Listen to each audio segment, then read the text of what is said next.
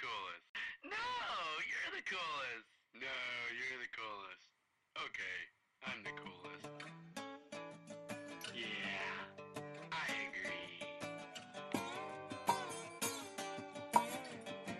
All right, so this has been a long break from the last time since we did this podcast. A really long break. Uh, but this is Pastor Floyd Hughes with Crossroads Community Church of Jefferson Hills and Pastor Mark Berkshire with Mark Berkshire Ministries. and we are back redoing, not redoing, just picking up with the Faith Responders podcast, talking about how people of faith should respond to issues that come up in our culture and society and politics overall, uh, regardless of our political affiliation, denominational affiliation, financial situation, racial, uh, or cultural aspect. We're people of faith, and this is how we should respond. And again, it's been a while. Actually, there's a lot of background noise because we're in a car on our way to the Word FM Pastors Appreciation Conference in Canonsburg. Uh, so hopefully you'll just get used to the background noise, or I'll try to edit it out. But today's topic, what did we just say we're going to talk about? I forgot already. Is church really important to you? Yeah, is the church important to you? Because a lot of people say the church is in a state of decline. Church, not just congregational, but the church, body of Christ as a whole. But I think we're more looking at it from the Western church, Right. Western church perspective, uh, because in a lot of other nations, churches are growing like crazy. The persecuted church, of which Mark is very familiar, Yeah, I mean, the largest or the fastest growing church in the world today is the church in Iran. And you wouldn't think about that being, you know, the country of Iran, the terrorist capital of the world. Um, but they have the, the fastest growing Christian population in the world right now. And- what? Oh, go ahead, go ahead. and they and they're doing that knowing that if they are caught being Christians, it's basically a death sentence for them. So why why do you think the church in Iran is growing, but the church as a whole, uh, and I'm not saying church attendance because that's different. You know, we call going to that building church, but the church as a whole in the United States uh, is in decline. In other words, in Iran there are more people coming to faith in Christ. All right. In the United States, there are more people either walking away from their faith or not exercising their faith or living it out as they should, kind of putting it on a shelf. I think the biggest thing is commitment. Um, we live in the Western world. Our commitments and our priorities are all turned around. We are more focused on being what the world sees as successful instead of what God sees as successful. So, um, our commitment level to, to the church or to our faith isn't necessarily doesn't necessarily match what the Bible says about our faith. Um, you know, we like to pray and, and, and accept Christ just enough to get into heaven, but we don't go beyond that. And I think in Iran and, and other places where the persecuted church is um, is struggling or having having problems, um, they have to rely on God, and they are sold out for God because um, you know they know that their life depends on it. Our life doesn't depend on whether or not we follow Jesus Christ here, especially here in the United States. You know, at least not at this point. So, I mean, how do we, how do we, how would we rectify that? Because at one point, uh, the United States was the fastest growing church in the world. People were coming to faith in Christ, living out their faith. Uh, churches were being planted. I mean, that's the reason why you go into some communities and there's like five or six churches within a you know five block radius.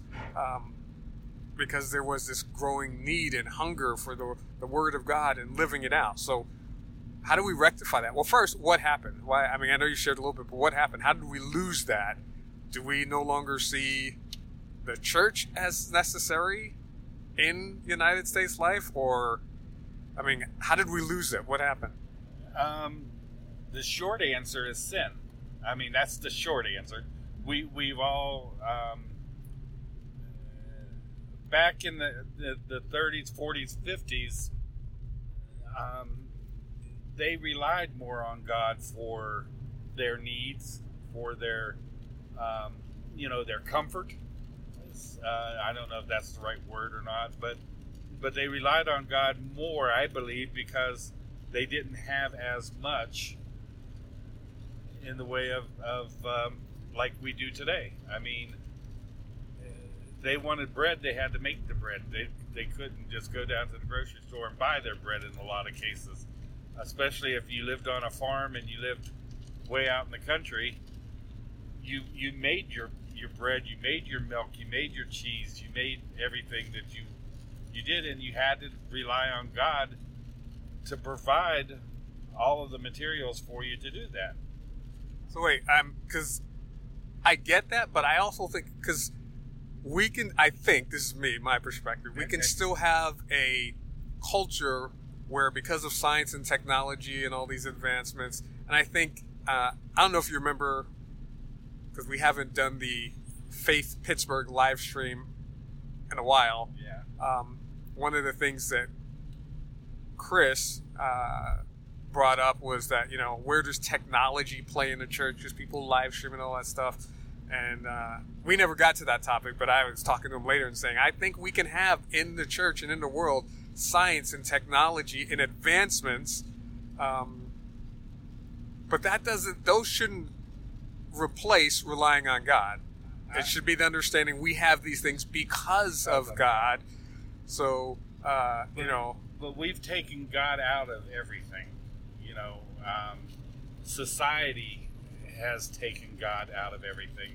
Um, I mean, it, it's you look at our schools, you look at our our courtrooms. Um, uh, what was it? A couple weeks ago, there was a uh, a police officer in Dallas that shot her neighbor, and the judge went up and gave her a hug and gave her a Bible, and was was literally raked over the coals for giving her a Bible because that shouldn't have happened in a courtroom.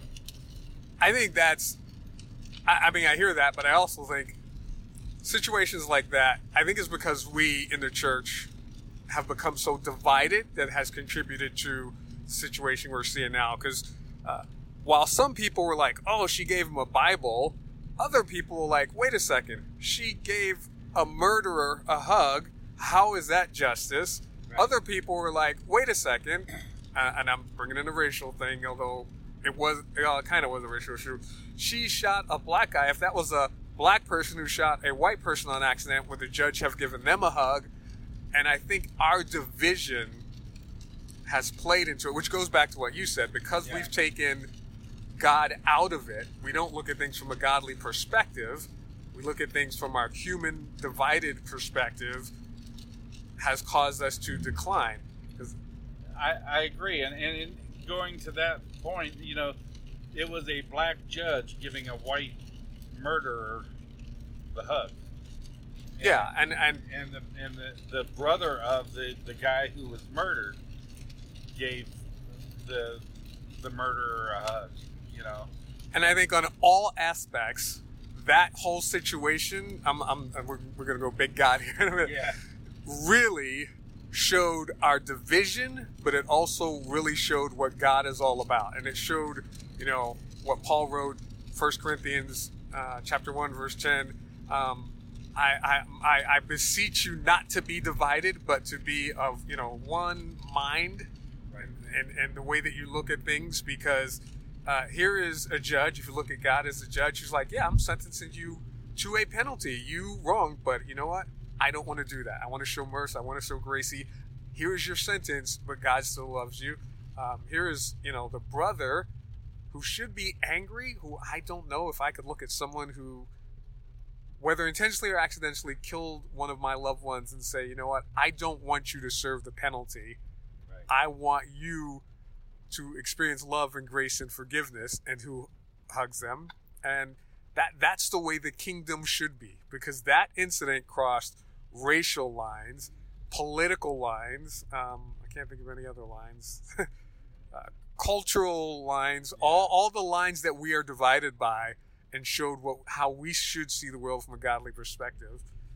Exactly, and and bringing it back to the church, the church has gone along those same lines as society. We are more divided than we are united, and we're divided along the cultural, the the um, racial, um, the uh, monetary divides. I mean, and we we have allowed um, we have allowed the world around us to creep into the church, and that that is one of the biggest problems we have as a church.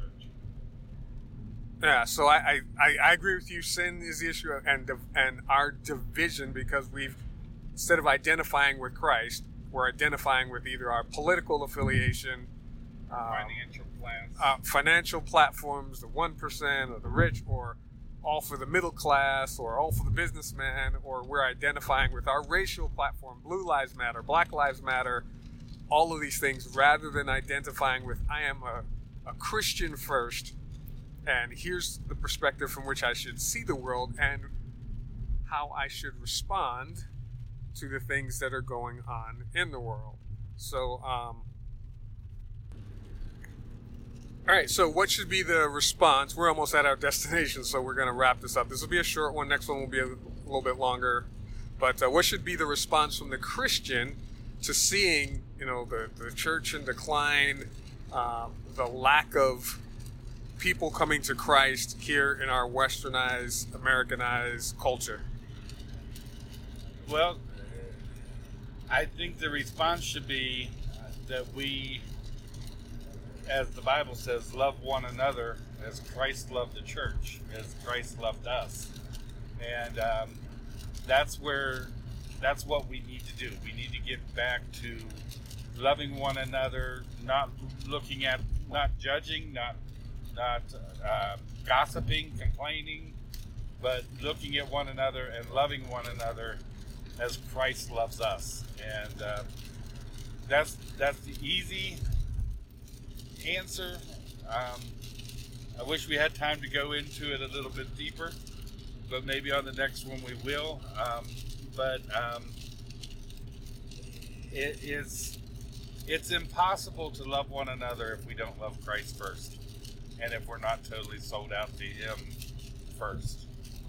That's my my point. Yeah, I mean it's impossible to look past the racial lines or the political lines or the financial class lines, all these divisive lines, if I'm defining myself by those lines. Uh, but if I am defining myself as a Christ follower first, I'm committed to His kingdom. Um, uh, I'm committed to seeing people the way He does. Then I, don't want to say I don't see color because God created us all in different colors and different cultures and different races and different nationalities. But I see that and don't see it as a dividing line, but see it as a way to get to know someone of a different race, different nationality, different culture. And then as God allows me to, to invite them to be a recipient of God's grace, honor, and love, mercy, and forgiveness. So then, that, I mean, to me, the reason the church is in decline, like you said, because of sin, but also because of our sinfulness and our bra- embracing these divisive lines, we've stopped sharing the gospel. We've stopped inviting people to become members of God's kingdom. Right. We've stopped inviting people, hey, let me get to know you as my neighbor. And then, yeah, you know, if you want to get to know me, I'm a churchgoer. You're welcome to come anytime uh, or to Bible study with me. Or just, hey, if you don't want to come with me, that's great, but I still want to get to know you regardless of the things that separate us. And, and that's one of the reasons why not just in one place, but in multiple places in the Bible, it talks about, Paul reiterates uh, that, you know, we're all one in Christ. We're not rich, we're not poor, we're not black, we're not white, we're not slave, we're not free, we're not Jew, we're not Gentile. We are one in Christ. When I look at you, I'm not supposed to look at your financial class, you're rich or poor. I'm supposed to look at you as a either brother or sister in Christ, or look at you as someone that God wants to become a brother and sister in Christ. So if we as the church don't do that, then the church will not grow and it will decline. Just just in a naturalistic as Christ followers go home to be with the Lord, there'll be less and less Christ followers. Uh, and the, the most sinful part of this is that we're commanded to do just that, to go out and share the gospel and do all that stuff.